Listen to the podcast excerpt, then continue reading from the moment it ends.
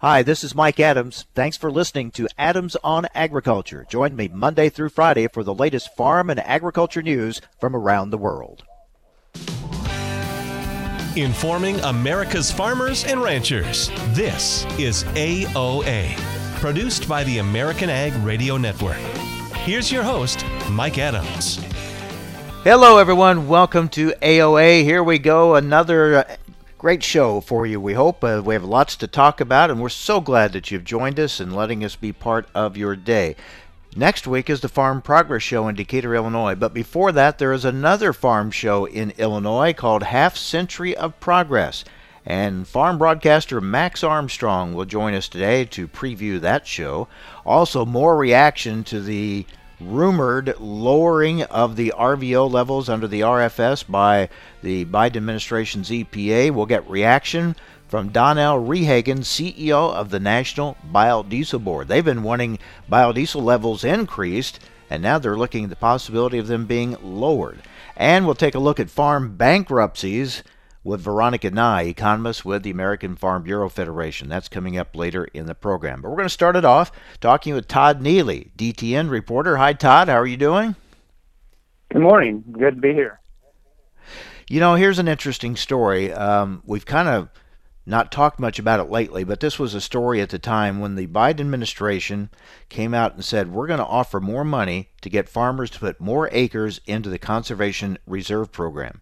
And we said at the time, that's that's going to be a kind of a tough ask because commodity prices are higher. So there's more incentive to not go in those uh, uh, programs like CRP right now because the market was saying, uh, "Hey, go ahead and produce, plant on those acres, and uh, and the market will reward you." So it was kind of an interesting back and forth to see if they could attract more acres. Well, we now know about 1.9 million acres will be enrolled as part of the general sign up but that is well short of the uh, goal that the administration had set. Yeah, Mike. You know, it's an it's an interesting thing. You know, we're talking a lot these days about uh, you know money being spent on infrastructure. Um, you know, big dollars. I mean, we're not talking about uh, small potatoes here. And you would think that um, you know, as part of the climate plan under the Biden administration, uh, if conservation reserve program is supposed to be a key aspect of how agriculture will cut back on carbon emissions. Uh, it's really kind of stunning to see uh, the USDA not have more money to spend and not really uh, really work toward beefing up the CRP. You know, at one point uh, in 2007, we had 36.8 million, uh, million acres in the CRP, and that was the highest it's ever been. And so now it's we're at around 20, uh, 20.8, 21 million acres. Um, and so it's really it's really interesting to watch this. Uh, you know, it just seems like time time after time we're seeing uh, the administration say one thing and then turn around and we see the results being quite different as it relates to agriculture. Yeah, they had uh, hoped for an enrollment uh, around four million. They're accepting 2.8. Looks like they'll be well below that uh, cap that is set on CRP, and um, well, kind of kind of saw this one coming, right? I mean, if this had been at the time with low commodity prices, it might have worked. They might have gotten right. more acres. Yeah, absolutely. You know, it's uh, although lately we've seen the corn market get hit a little bit, but you're right. We've seen in the past couple of years, you know, the, the commodity prices have have done pretty well, and um, you know, as that goes, so goes the ag economy, and so um, it's just going to depend on whether this is a an issue about uh, money or if it's an issue about actually cutting back uh, soil erosion and all the things in ag that, uh, that we focus on so much. Yep, that's always been uh, the big debate over CRP. Um, meanwhile, Nancy Pelosi wants to push ahead with three and a half trillion dollars for so-called human infrastructure, but she's getting some resistance from within her own party. Yeah, you know, Mike, this is an interesting situation. You know, we look at uh, this whole infrastructure debate, and when you when you consider what this is about and all the people affected and all the people who might benefit from uh, expand improvements on infrastructure, it really is a bipartisan issue. And the fact that we're seeing pushback in the House, um, you know, on this front is really quite interesting. Um, not sure where this is going to go, but it definitely raises the question, um, you know, whether we can actually get something uh, fully across the finish line um, you know, three trillion is a lot of money, and so uh, it would it would come to you know it would seem that we would have at least a little pushback from both sides of the aisle, and I guess that's what we're seeing. And more people saying, as we said all along, pass the 1.2 trillion hard infrastructure, the the roads, the bridges, yeah. the uh, you know the broadband. Go ahead, you can get that one passed. Uh, don't tie it to this other one. Yeah, absolutely. And this is something I think that it, you know on the on the face of it, it doesn't make any sense. I I do agree. I think we're going to see uh, quite a bit of uh, support for the one trillion dollars. You know, as you said, it does go a long way in helping uh, rural America in, on many fronts. And so you would think this is something we could get done fast, and hopefully that's what's going to happen. Uh, right now, there are a lot of decisions by the Biden administration under scrutiny. Um, another one that we look at in agriculture is their their reluctance, resistance to fully backing biofuels at a time when they say they're trying to improve the environment and they right. want to lower gas prices at the pump, but yet they're going to looks like announced that they're going to lower the RVO levels, uh, the uh, required levels of usage for biofuels for this year. Uh, that one just doesn't doesn't make sense if when you've got an industry right here that can help you meet the goals you said you want to reach. Yeah, it, you're very right, Mike. And I think, uh, you know, I think we could kind of see this coming. The fact that the the RVOs for 20, 2020 uh, and 2021 have been put on the back burner as long as they have. Uh, you know, and then we've seen a lot of discussion about how fuel demand was down during the pandemic. Um, you know, you kind of saw this coming, but you're right. This is, uh, you know, people in the biofuels industry will tell you that, you know, here we are, we're ready to grow and expand, you know, on a moment's notice, and it's really that simple. I think if you give RVOs that uh, show a, a need for more biofuels, uh, ethanol companies, biodiesel companies tend to respond by by producing more, and I, you know, we're sitting on a uh, we're sitting in a situation where there's a lot of production capability that's probably not being fully used, and it's really it's really a matter of getting the go ahead on the RFS uh, for these companies to, to jack up production. And as we've said before, uh, because the rumor is they're going to lower the levels for this year, maybe increase them some for next year. If they're trying to play, find some way to keep both the biofuels industry and the oil industry happy, good luck with that. No one's found that that path, right? I mean, no one's found that that answer. Yeah, absolutely. And this, uh, you know, that although what we're hearing now, it just it just seems as if the biofuels industry is the one that's really taking the blows. And I think um, I don't know how long that can go on before uh, there's some some major pushback uh, from rural America. Um, you know, it's interesting. It'll be see we'll see what you know whether there's something coming down the road that might uh, weigh against the, the, the oil industry, but right now it does it hasn't uh, appeared to be that way. All right, Todd. Good to talk with you. Thanks a lot. All right. Thank you, Mike. Take care. DTN reporter Todd Neely. All right. Coming up uh, later this week in Rantoul, Illinois, a big farm show called Half Century of Progress. And we're going to talk with uh, one of the people very involved in that. Longtime farm broadcaster Max Armstrong will join us next to preview this week's big show in Rantoul. Hope you'll stay with us right here on AOA.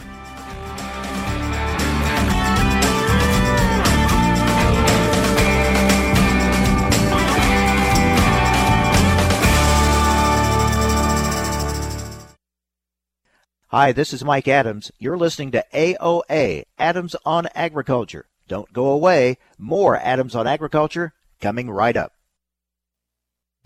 Heading to the Farm Progress Show in Decatur, Illinois this year? Be sure to stop by the Syngenta booth to talk with local agronomists and product experts. Then visit the Syngenta Square to relax and enjoy a cold beverage. During the show, Mike Adams of Adams on Agriculture will be broadcasting live all three days from Syngenta booth 441. Stop by to watch the show live at 9 a.m. That's booth 441 at 9 a.m. We look forward to seeing you in Decatur at the Farm Progress Show. Join us every Tuesday for Around the Table, brought to you by CHS, as we examine how the modern cooperative system solves today's biggest challenges.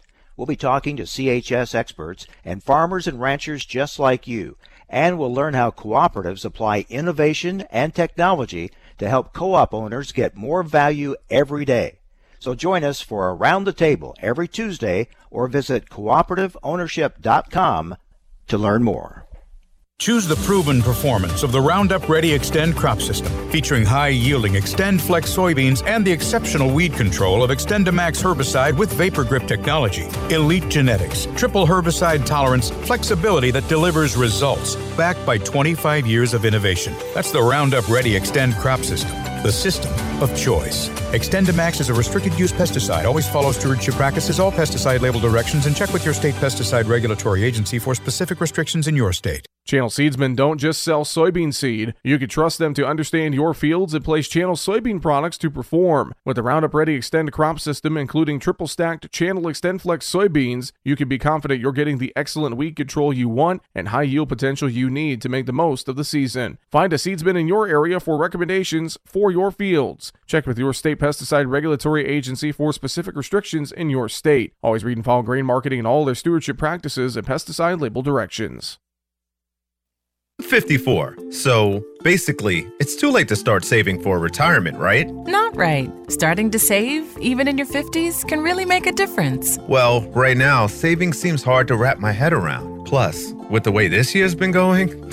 hey, listen, it's okay. You still got this. Just go to aceyourretirement.org. It's an online tool from AARP that can help you get your retirement savings on track no matter your age. It's free and only takes about three minutes. I like three minutes. Yeah, at aceyourretirement.org, you'll chat with Avo, the friendly digital retirement coach. Just answer a few questions and you'll get a personalized plan and tips to help boost your retirement savings. Tips that are easy to understand and tailored to your lifestyle. I like that too. Plus, it's sponsored by AARP, so you know they got your back. Just head to aceyourretirement.org and make your plan to start saving for retirement. Thanks. That's aceyourretirement.org. A message from AARP and the Ad Council. You're listening to AOA Adams on Agriculture. Hi, this is Mike Adams. You can rely on us for the latest farm and ranch news from around the world.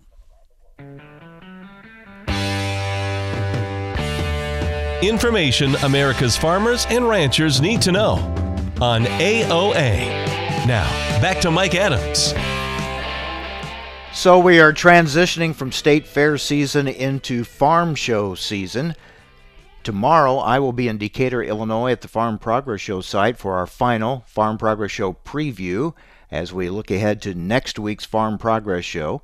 But before that, there's another farm show in Illinois coming up later this week, and that is called the Half Century of Progress Show in Rantoul, Illinois. Joining us now to tell us all about it is my good friend, our longtime farm broadcasting partner over the years, Max Armstrong. Max, how are you?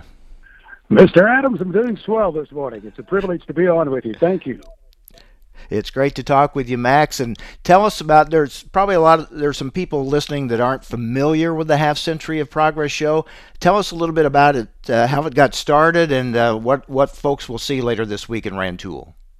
Yeah, we started this show actually 18 years ago to coincide with the 50th anniversary of the Farm Progress Show. And the idea originated with then show manager Mark Randall, who you may recall managed the Farm Progress Show. And he said, Max, mm-hmm. we want to put some old tractors, uh, you know, representing those 50 years of the Farm Progress Show out here to to show uh, you know what the history has been like. And I said, well, there's one guy you need to talk to, Darius Harms. And Darius was a long time farmer there in East Central Illinois, and he got things rolling. And we decided, hey, there was a bean field across the road that maybe we could use for field demonstrations. And one thing led to another, and it became ragingly successful. So the event has been held every other year since 2003. So it'll start this Thursday and run through the weekend, right? Yeah, it'll start Thursday and run through Sunday. And, you know, like the Farm Progress Show itself, Mike, we do a demonstration show. It's not just old equipment sitting out there mm-hmm. standing mm-hmm. to be admired. Uh, we have acres of corn and soybeans. I think altogether probably about uh, 400 acres of crops out there. The old combines and the pickers will be harvesting at showtime once we start on Thursday. You mentioned uh, the history of the show. Uh, a lot of people come back each time the show is held, right? It's kind of a reunion of sorts for people. It really is. I've said this many times, and I think it really is true, Mike, that it might have been the equipment that brought us together originally, but it's the people uh, that keep us coming back. I mean, that we form so many friendships, and we, you know, have there's there's a little uh, good-hearted uh, ribbing, you know, between the John Deere and the international guys, and mm-hmm. it's just a, a wonderful fraternity, if you will. Uh, men and women who come back uh, every show, and it, and it's only every other year. I think that's been part of the success. There's this pent up interest and pent up demand, and they can't wait till the next one. You mean some of those John Deere guys might give you a hard time about uh, your red equipment? Constantly, you know, there are there are some of those guys are already scheming something. I just know when I get there mm-hmm. Thursday morning, I'm going to have to be prepared for it. Yeah, and you'll be ready for them. So there's so much going on. Um, sanctioned tractor pulls Thursday, Friday, and Saturday. That's a big part of it too. You bet. Late in the afternoon, we get a lot of interest in that, and again, it's just a great atmosphere as guys come together and and uh, sit there, and uh, such wonderful camaraderie, and uh, that brings folks in for sure. We we kick it off with a tractor ride on Thursday morning. It's a short ride because we want to get back in and enjoy the show at the old air base uh, by noon. So that that'll happen on Thursday and I, I guess I haven't really talked about the facility. That's one thing that really makes it interesting right. and so so good for this show, Mike, is the fact that it's on the old Chanute Air Force Base, which gives us a lot of other things that we can access there. Yeah, the the site is a big part of the uh, the story too. You're right. Uh, you have uh, daily parades, a lot of uh, pageantry with this show. Yeah, we do a daily parade right down the main north south runway. In other words, we're, we're headed south. It's runway uh, 18 as we're going down the runway with the parade, and Russell Bohr and I will do the uh, the call of the parade there on the PA system. But I mean, they line up they line up golf carts and utility vehicles. Now, now that's a 4,800 foot runway, and it's almost the full length of the runway on both sides, where you'll see golf carts and mm. utility vehicles. It's amazing. Max, you'll you'll draw people from quite a wide area, won't you, to this show? You know, I kept track of it two years ago, Mike. I had a, a notepad in my uh, my bibs there, and I would make a note uh, toward the uh, end of the day of the people that I had, had met from the what states. There were more than 30 states represented there hmm. two years ago, and at that time, uh, five foreign countries. Now, I'll, I'll be surprised if we have inter, inter, any international representation this year simply because of the travel bans. But last time around, we had people there from uh, Belgium, from Germany, from England, and at least Australia. There might have been other. Oh, Canada, of course, yes.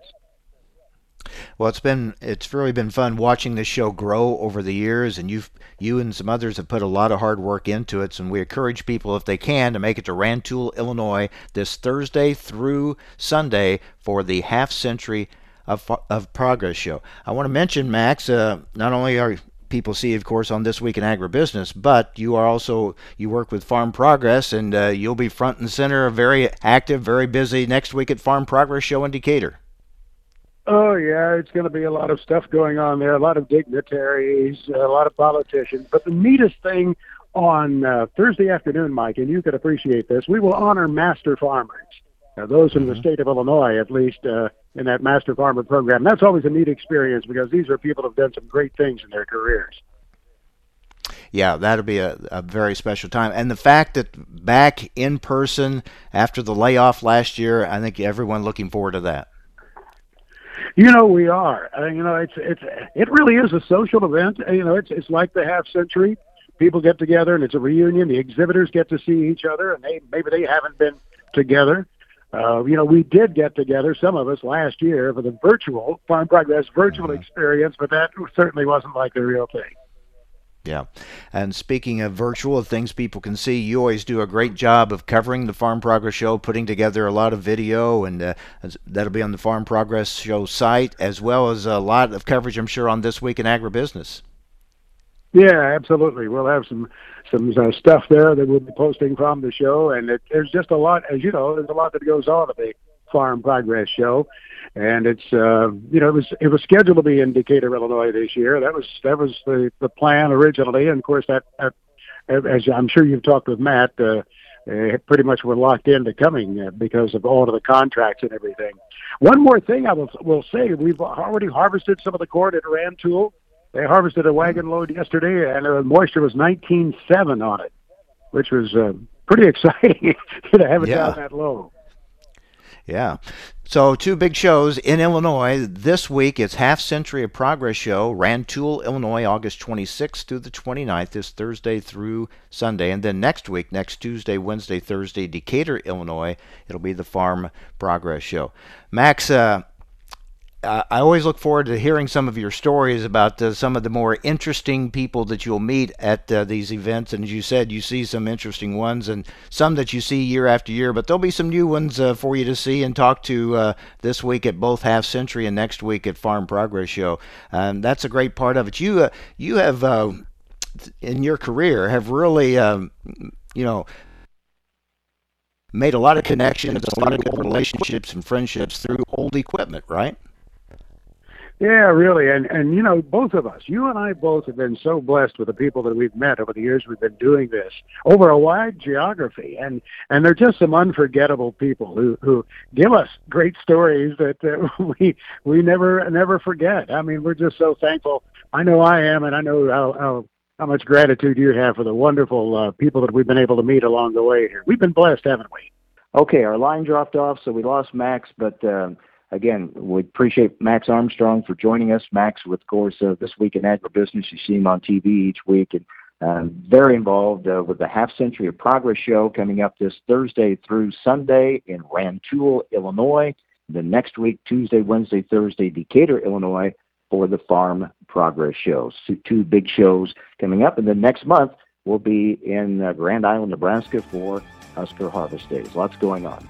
All right, coming up next, we will have reaction to uh, proposed lowering of RVO levels for the biofuels industry by the uh, EPA. Donnell Rehagen, CEO of the National Biodiesel Board, joins us next on AOA.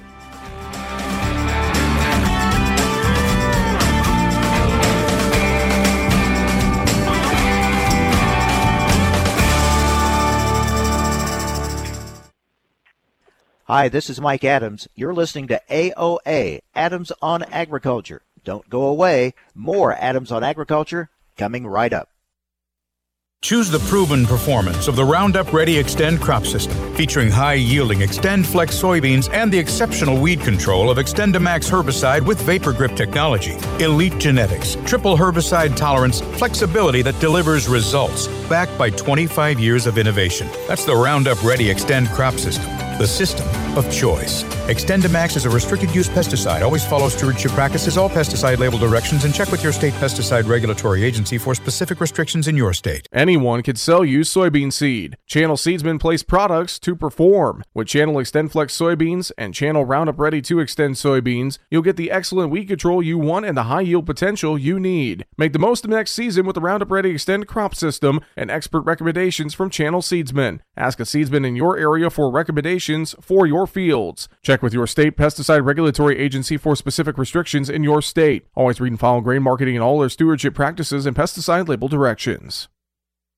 You're listening to AOA. I'm Kirsten Rawl. Yesterday, the USDA announced a flash sale of 458,600 metric tons of corn to Mexico for the 2021 2022 marketing year. Crop progress was out after the close, which showed good to excellent ratings at 60%, a 2% drop from the previous week. The average estimate was for a 1% decline. As mentioned last week, it is the time of year where crop conditions become less and less meaningful each week. This morning, we are seeing higher futures for the grain and oilseed sector. September corn trading 8 cents higher at 545 and 3 quarters. The December contract up 8 at 543 and a half cent. For soybeans, September up 31 and 3 quarters at 1325 and 3 quarters. The November contract up 29 at 1321 and 3 quarters. For wheat, Chicago wheat September down 4 cents at 715 and 3 quarters. Minneapolis spring wheat September up 3 and 3 quarters at 928 and a half cent. The December contract up 2 and 3 quarters at 908 and a half cent.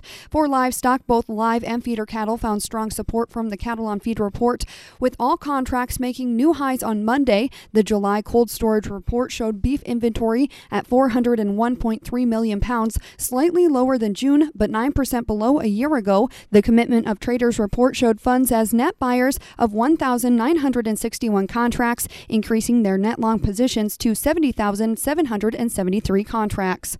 For live cattle on the Board of Trade this morning, October up 75 cents at 132.70. The December contract up $1.17 at 138 even. For feeder cattle, the September contract $1.32 higher at 168.62. October up $1.45 at 172.17. For lean hogs, the October contract trading 37 cents higher at 87.85. The December contract down 2 at 81.37. You're listening to AOA. I'm Kirsten Rawl.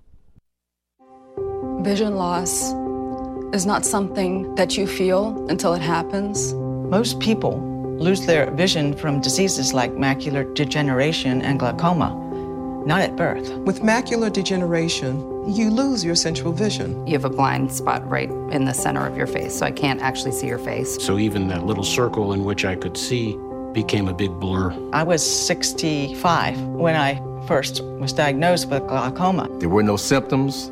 I had no headaches. Three million Americans have glaucoma, and half don't even know it. 11 million people in the United States have macular degeneration. You lose mobility, independence, changes your entire life. So many eye disorders can be treated if caught early. My husband tells me that I have beautiful brown eyes, and I don't want to lose that. Make a plan today to get your eyes checked. Visit brightfocus.org to learn more. Hi, this is Mike Adams. Thanks for listening to Adams on Agriculture. Join me Monday through Friday for the latest farm and agriculture news from around the world. Information America's farmers and ranchers need to know on AOA. Now, back to Mike Adams.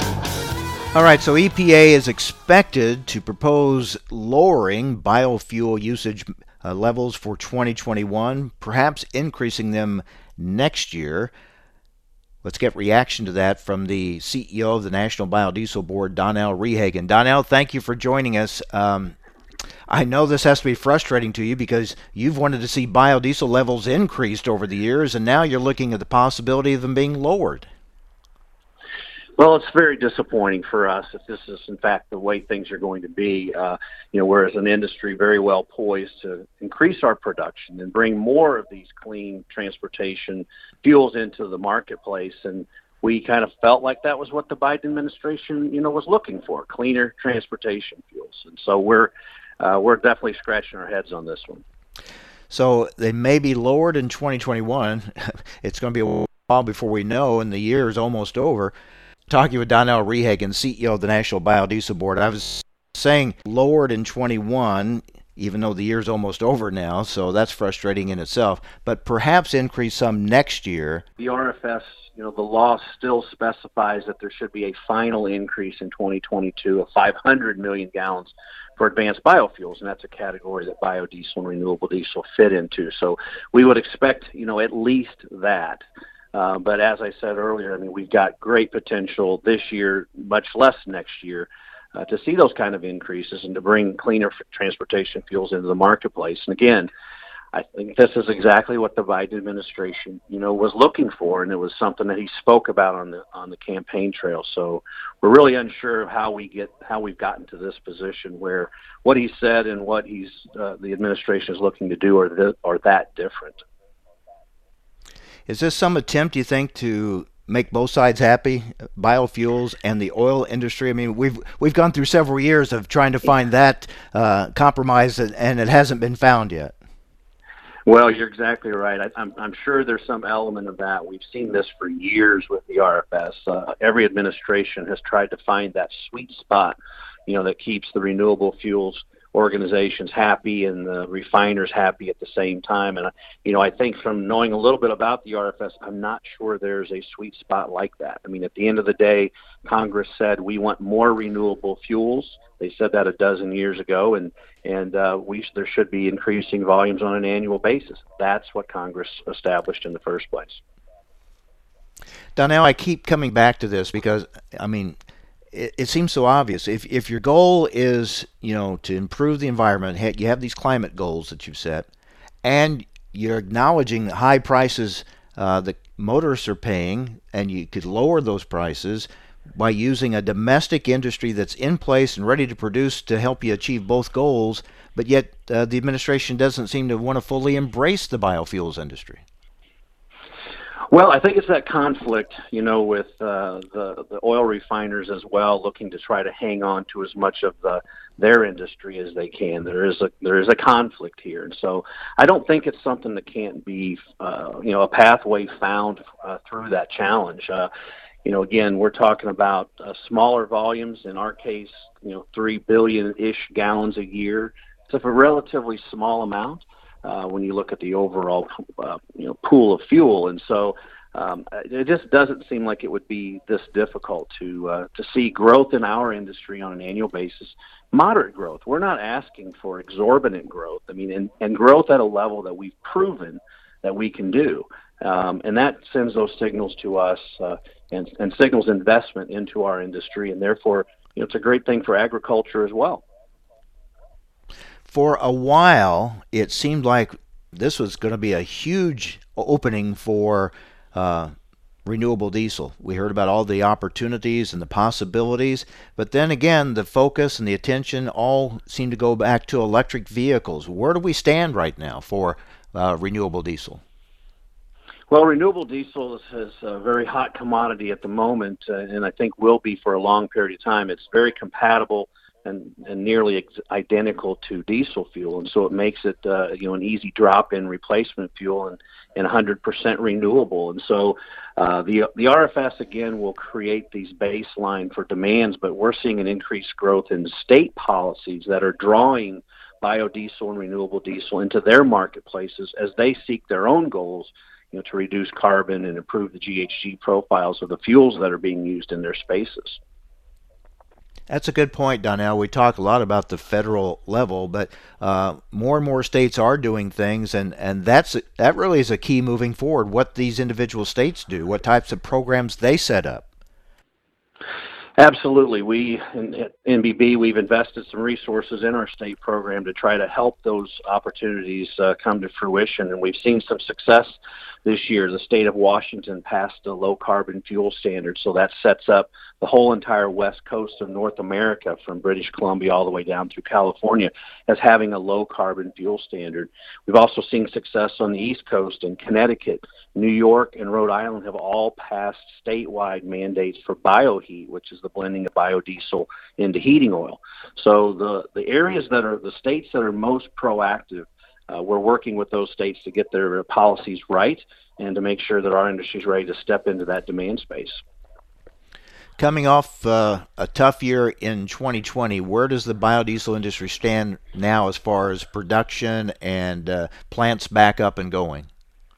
Yeah, our industry held pretty solid in 2020. Demand for diesel fuel, you know, held steady as uh, you know goods still needed to make their way across and around the country, and so uh, we saw a small drop off last year in demand. Uh, this year we're we're solid, at least as well as we were last year, if not a little bit better. And so we'll see how this year ends. But again, uh, I think uh, rebounding off of COVID, this was had an opportunity to be a, a record type of a year for our industry. Uh, this uncertainty with the RFS just absolutely doesn't help that at all. Yeah, that's a big part of this that I think gets lost. Just the uncertainty. You need you need strong signals, right, for the industry to respond to. Yeah, I'm I'm big on the signals. I mean, signals of of strength or signals, uh, you know, otherwise. And, and for us, the RFS was built to be a forward-looking, uh, to establish that demand in a forward-looking manner. And so when we're sitting here in August of 2021 and do not have a 2021 um, uh,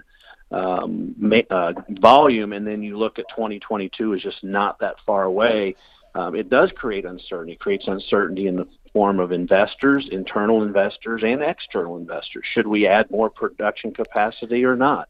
But also just in the sense of, of our customers downstream of them not knowing what volumes that uh, you know they should be purchasing.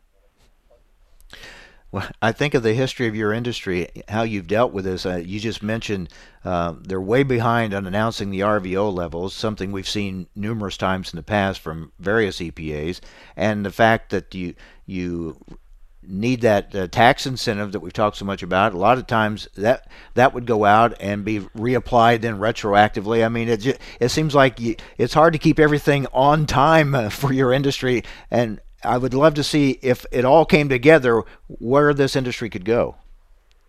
Well, I you know I, I hate to say it, but this is sort of the industry that we're in. It's always one of a little bit of uncertainty, and and you're right. When you stack a couple of policy uncertainties on top of each other, it can really be uh, devastating for an industry. But I'm so proud of our industry and our members, our producers that are sticking it out, and they know that they have a great product. They know that their customers want it, and they just fight through this uncertainty. They take the risk on because they know it's the right thing to do, and that's what makes it so fun to be part of this industry.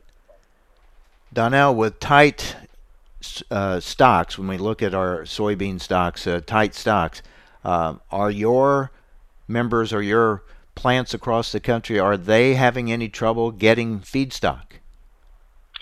I think there are some that are are starting to see challenges acquiring feedstock. Some of that is the you know there's been a lot of announcements and production capacity coming on in the renewable diesel space and coming on in a big way, and so I think that's also created some near-term challenges, you know, for feedstock across the board, regardless of whether you're producing biodiesel or renewable diesel. So, um, you know, we're going to hope that our nation's farmers have a have a great year, great harvest this year, and try to help return those volumes to uh, to where we need them to be. And that may be a that may be a multi-year process for us, but. Uh, we're uh, we're expecting soybeans to be the the driver for the growth in our industry for not only next year but the coming years as well. Soybean oil is going to be uh, the go-to if, if our industry is going to grow the way we need to, and so we're excited about that as well. Yep, a lot of challenges. We'll see what this RVO announcement is, and uh, I guess I haven't seen any um, uh, battery-powered semis um, hitting the market yet, so I, it'd be a while before we see that probably. Well, you know, there's there's some out there uh, that uh, we've heard about them. They're they're not the most effective. Uh, I think there's some very very limited ranges for them, and the charge times are pretty yeah. high as well. So I'm with you. It's going to be a while, and uh, we've got great products to help. Yep, sure do, and we hope that uh, um, more and more will turn to the domestic biofuels industry that we have right here in place to help uh, help meet our our needs. Donnell, always good to talk with you. Thank you very much. Thank you, Mike. Donnell Rehagen, CEO of the National Biodiesel Board. Yeah, I know they're working on those uh, battery powered semis, but I think that's going to be a while yet.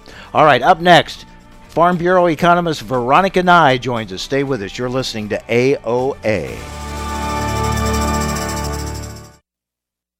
Hi, this is Mike Adams. You're listening to AOA, Adams on Agriculture. Don't go away. More Adams on Agriculture coming right up. Take a look under your bed. Find stuff under there? What about jobs? No? Now try your basement. There's a pair of overalls that overall you're not so into anymore. A perfectly good laptop that hasn't sat in your lap in months. And even more stuff, but still no jobs? Well, you really have both. See, stuff is defined as household articles considered as a group. Sometimes this stuff is no longer needed. Wait, no longer needed? That can't be right. Because remember those jobs you were looking for? Those are really needed, and they're the stuff inside your stuff. Even inside that winter coat that moved with you to Phoenix. Our job is to unlock those jobs, and it starts when you donate your stuff to your local Goodwill. Here's how we do it. When you donate to Goodwill, we sell your stuff to provide job training for people right here in your community. So just by teaming up with Goodwill, you help create jobs. And isn't that worth parting with the leftover keytar from your 80s cover band? Goodwill. Donate stuff, create jobs. Find your nearest donation center at goodwill.org. A message from Goodwill and the Ad Council. I'll take dig a little, learn a lot for 30 bushels. Soft and crumbly. Tom. How does healthy soil feel to the touch? Correct. Dig a little for 40 bushels. Sweet and earthy. Tom. What does healthy soil smell like? Yes. Go again. Dig a little for 50 bushels. Dark, porous, and alive. Tom. What does healthy soil look like? You win. Understanding the basics and benefits of healthy soil can make your farm a winner too through lower input costs, better yields, and drought protection. which can lead to a healthier bottom line for your business. Contact your local Natural Resources Conservation Service office today to find out how you can unlock the secrets in your soil. This message brought to you by USDA's Natural Resources Conservation Service and this radio station. Heading to the Farm Progress Show in Decatur, Illinois this year? Be sure to stop by the Syngenta booth to talk with local agronomists and product experts. Then visit the Syngenta Square to relax and enjoy a cold beverage. During the show, Mike Adams of Adams on Agriculture will be broadcasting live all three days from Syngenta booth 441. Stop by to watch the show live at 9 a.m. That's booth 441 at 9 a.m. We look forward to seeing you in Decatur at the Farm Progress Show. Progressive Farmer knows you need content delivered on multiple platforms, so it's available when you want it. That's why we've created our weekly podcast, Field Posts, to bring you convenient and easy to listen to interviews on key topics and trends. Join me, Sarah Mock, as I interview some of agriculture's best thought leaders. You'll have a front row seat to learn what's happening in agriculture today. You can view our library of podcasts and upcoming topics by going to dtnpf.com backslash field posts. This is Around the Table, where we explore the benefits of cooperative ownership. And our guest today is Kent Beadle, Director of Producer Brokerage for CHS Hedging, here to talk about alternative grain contracts. Kent, there are a lot of uh, different grain contracts for farmers out there today. Just what are alternative grain contracts? Alternative grain contracts are not all that unlike normal grain contracts, but they do specify delivery to a local elevator. What is different about them is that they are uh, hedged via uh, over the counter mechanisms. What that typically means for the farmer is that these contracts have some amount of optionality involved in the pricing structure. So that means more specifically that there might be an average uh, contract with some sort of a floor established. It might mean that there's a premium paid for old crop bushels in exchange for an obligation for new crop bushels, or through uh, option sales, it might mean that you would accumulate bushels over time at a price that's higher than the actual market price but taking on some obligations such as uh, double up requirements and or knockout clauses. Kent how do these types of contracts fit into a farmer's marketing plan? Well we recommend that alternative contracts have a small part in a grower's marketing plan generally with contracts like the accumulator which is one of the most popular contracts we would recommend that they only dedicate 20 to 30% of their overall crop production to a contract like this. But if, in fact, the grower does understand uh, the benefits and the obligations of contracts like this, we do think it has a place in a grower's marketing plan. That's Kent Beadle, Director of Producer Brokerage for CHS Hedging.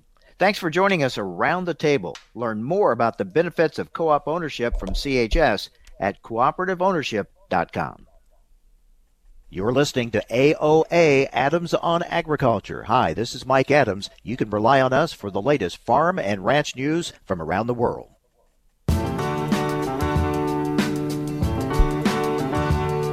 Information America's farmers and ranchers need to know on AOA. Now, back to Mike Adams. We continue to look at the ag economy. Last time we talked with American Farm Bureau Federation economist Veronica Nigh, we were talking about rising input costs, certainly a challenge that uh, even during this time of higher commodity prices, uh, the higher input costs uh, are a, a, factor for farmers to deal with. Um, even with a strong market that we've seen for some time now, there are still economic challenges out there for some farmers. So we want to look at the the farm bankruptcy numbers. Veronica, thank you for joining us. Uh, what levels are we at right now with uh, farm bankruptcies compared to a year ago or two years ago? Um, yeah, so, you know, actually, uh, for the first time since 2015, um, the overall national data on farm Chapter 12 farm bankruptcies is that we've actually seen a decline, which of course is, is welcome news. Mm-hmm. Uh, but measuring from July 1, 2020 through June 30, 2021. Um, that that's the basis uh, for for counting. Or look, we saw 438 uh, Chapter 12 bankruptcies uh, in the U.S., which was down 24 percent from where we were in the same period that ended you know, June 30, 2020. So uh, certainly the right direction. Uh, though, you know, I'd be remiss to if I didn't say, you know, every farm bankruptcy that that we see is, is certainly cause for pause and um, is uh, un- unfortunate. So um, not to not not to jump out with the hey good news, uh, right. but still acknowledging that you know any any farm loss is is is unfortunate.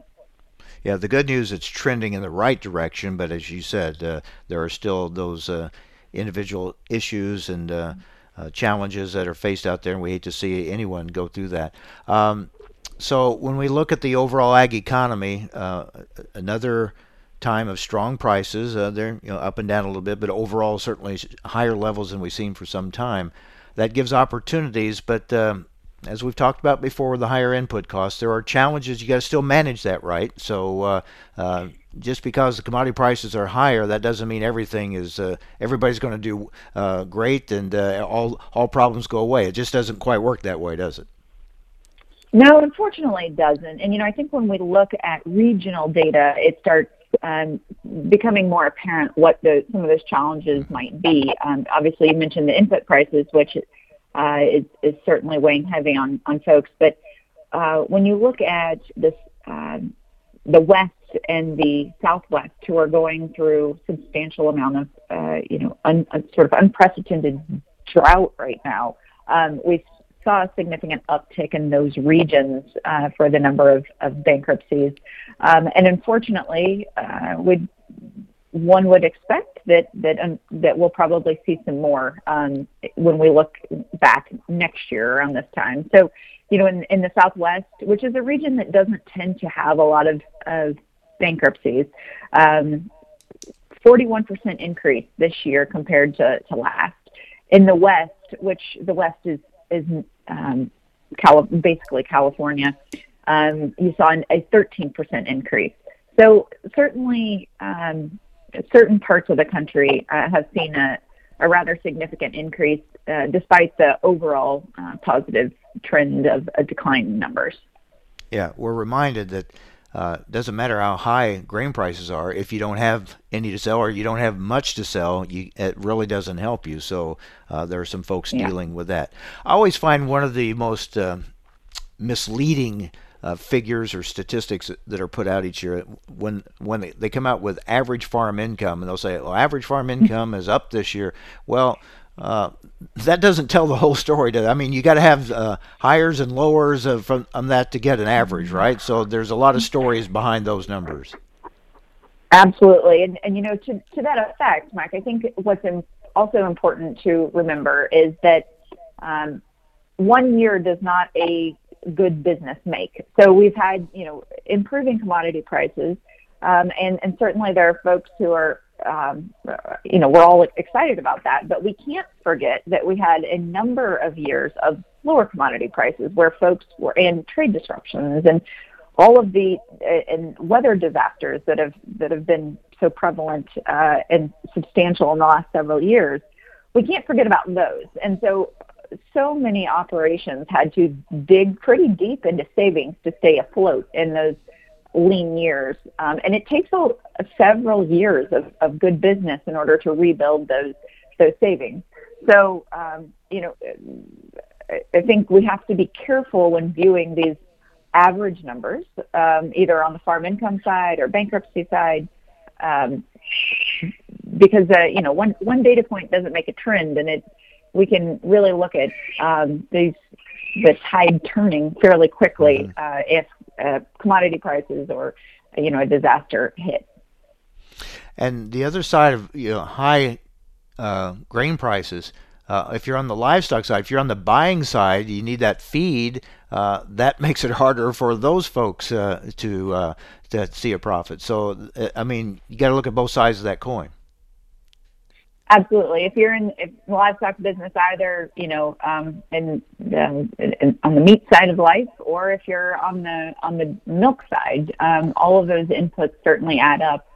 Uh, and, you know, something that we've um, I've already mentioned the drought, but we've done surveys of our members in the in the west, southwest, and upper Midwest um, that are experiencing drought, and um, certainly the increased uh, prices for grain and, and, hay that they were experiencing um, are significant. But now that they're going through drought, those um, those feedstuffs are even harder to find, which will obviously increase the cost. Um, and then when you're thinking about the alternative of grazing, um, grazing isn't as as uh, much of an option, of course, when there isn't grass out there growing. Mm-hmm. So, uh, unfortunately, a lot of our folks in, in, in that part of the world um, are going to be met with a lot of unfortunate options. Right kind of just point out that headlines uh, can be deceiving, so you need to look at kind of behind the headlines and between the lines a little bit to the individual situations. All right. Always good to talk with you, Veronica. Thank you. Thanks, Mike. American Farm Bureau Federation economist Veronica Nigh. All right, tomorrow I'll be in Decatur, Illinois, our final preview of next week's Farm Progress Show. Hope you'll join us here on AOA. Hi, this is Mike Adams. Thanks for listening to Adams on Agriculture. Join me Monday through Friday for the latest farm and agriculture news from around the world. Choose the proven performance of the Roundup Ready Xtend crop system, featuring high yielding XtendFlex soybeans and the exceptional weed control of XtendiMax herbicide with VaporGrip technology. Elite genetics, triple herbicide tolerance, flexibility that delivers results, backed by 25 years of innovation. That's the Roundup Ready Xtend crop system the system of choice. XtendiMax is a restricted use pesticide. Always follow stewardship practices, all pesticide label directions, and check with your state pesticide regulatory agency for specific restrictions in your state. Anyone can sell you soybean seed. Channel Seedsmen place products to perform. With Channel XtendFlex soybeans and Channel Roundup Ready 2 Xtend soybeans, you'll get the excellent weed control you want and the high yield potential you need. Make the most of next season with the Roundup Ready Xtend crop system and expert recommendations from Channel Seedsmen. Ask a seedsman in your area for recommendations for your fields. Check with your state pesticide regulatory agency for specific restrictions in your state. Always read and follow grain marketing and all their stewardship practices and pesticide label directions.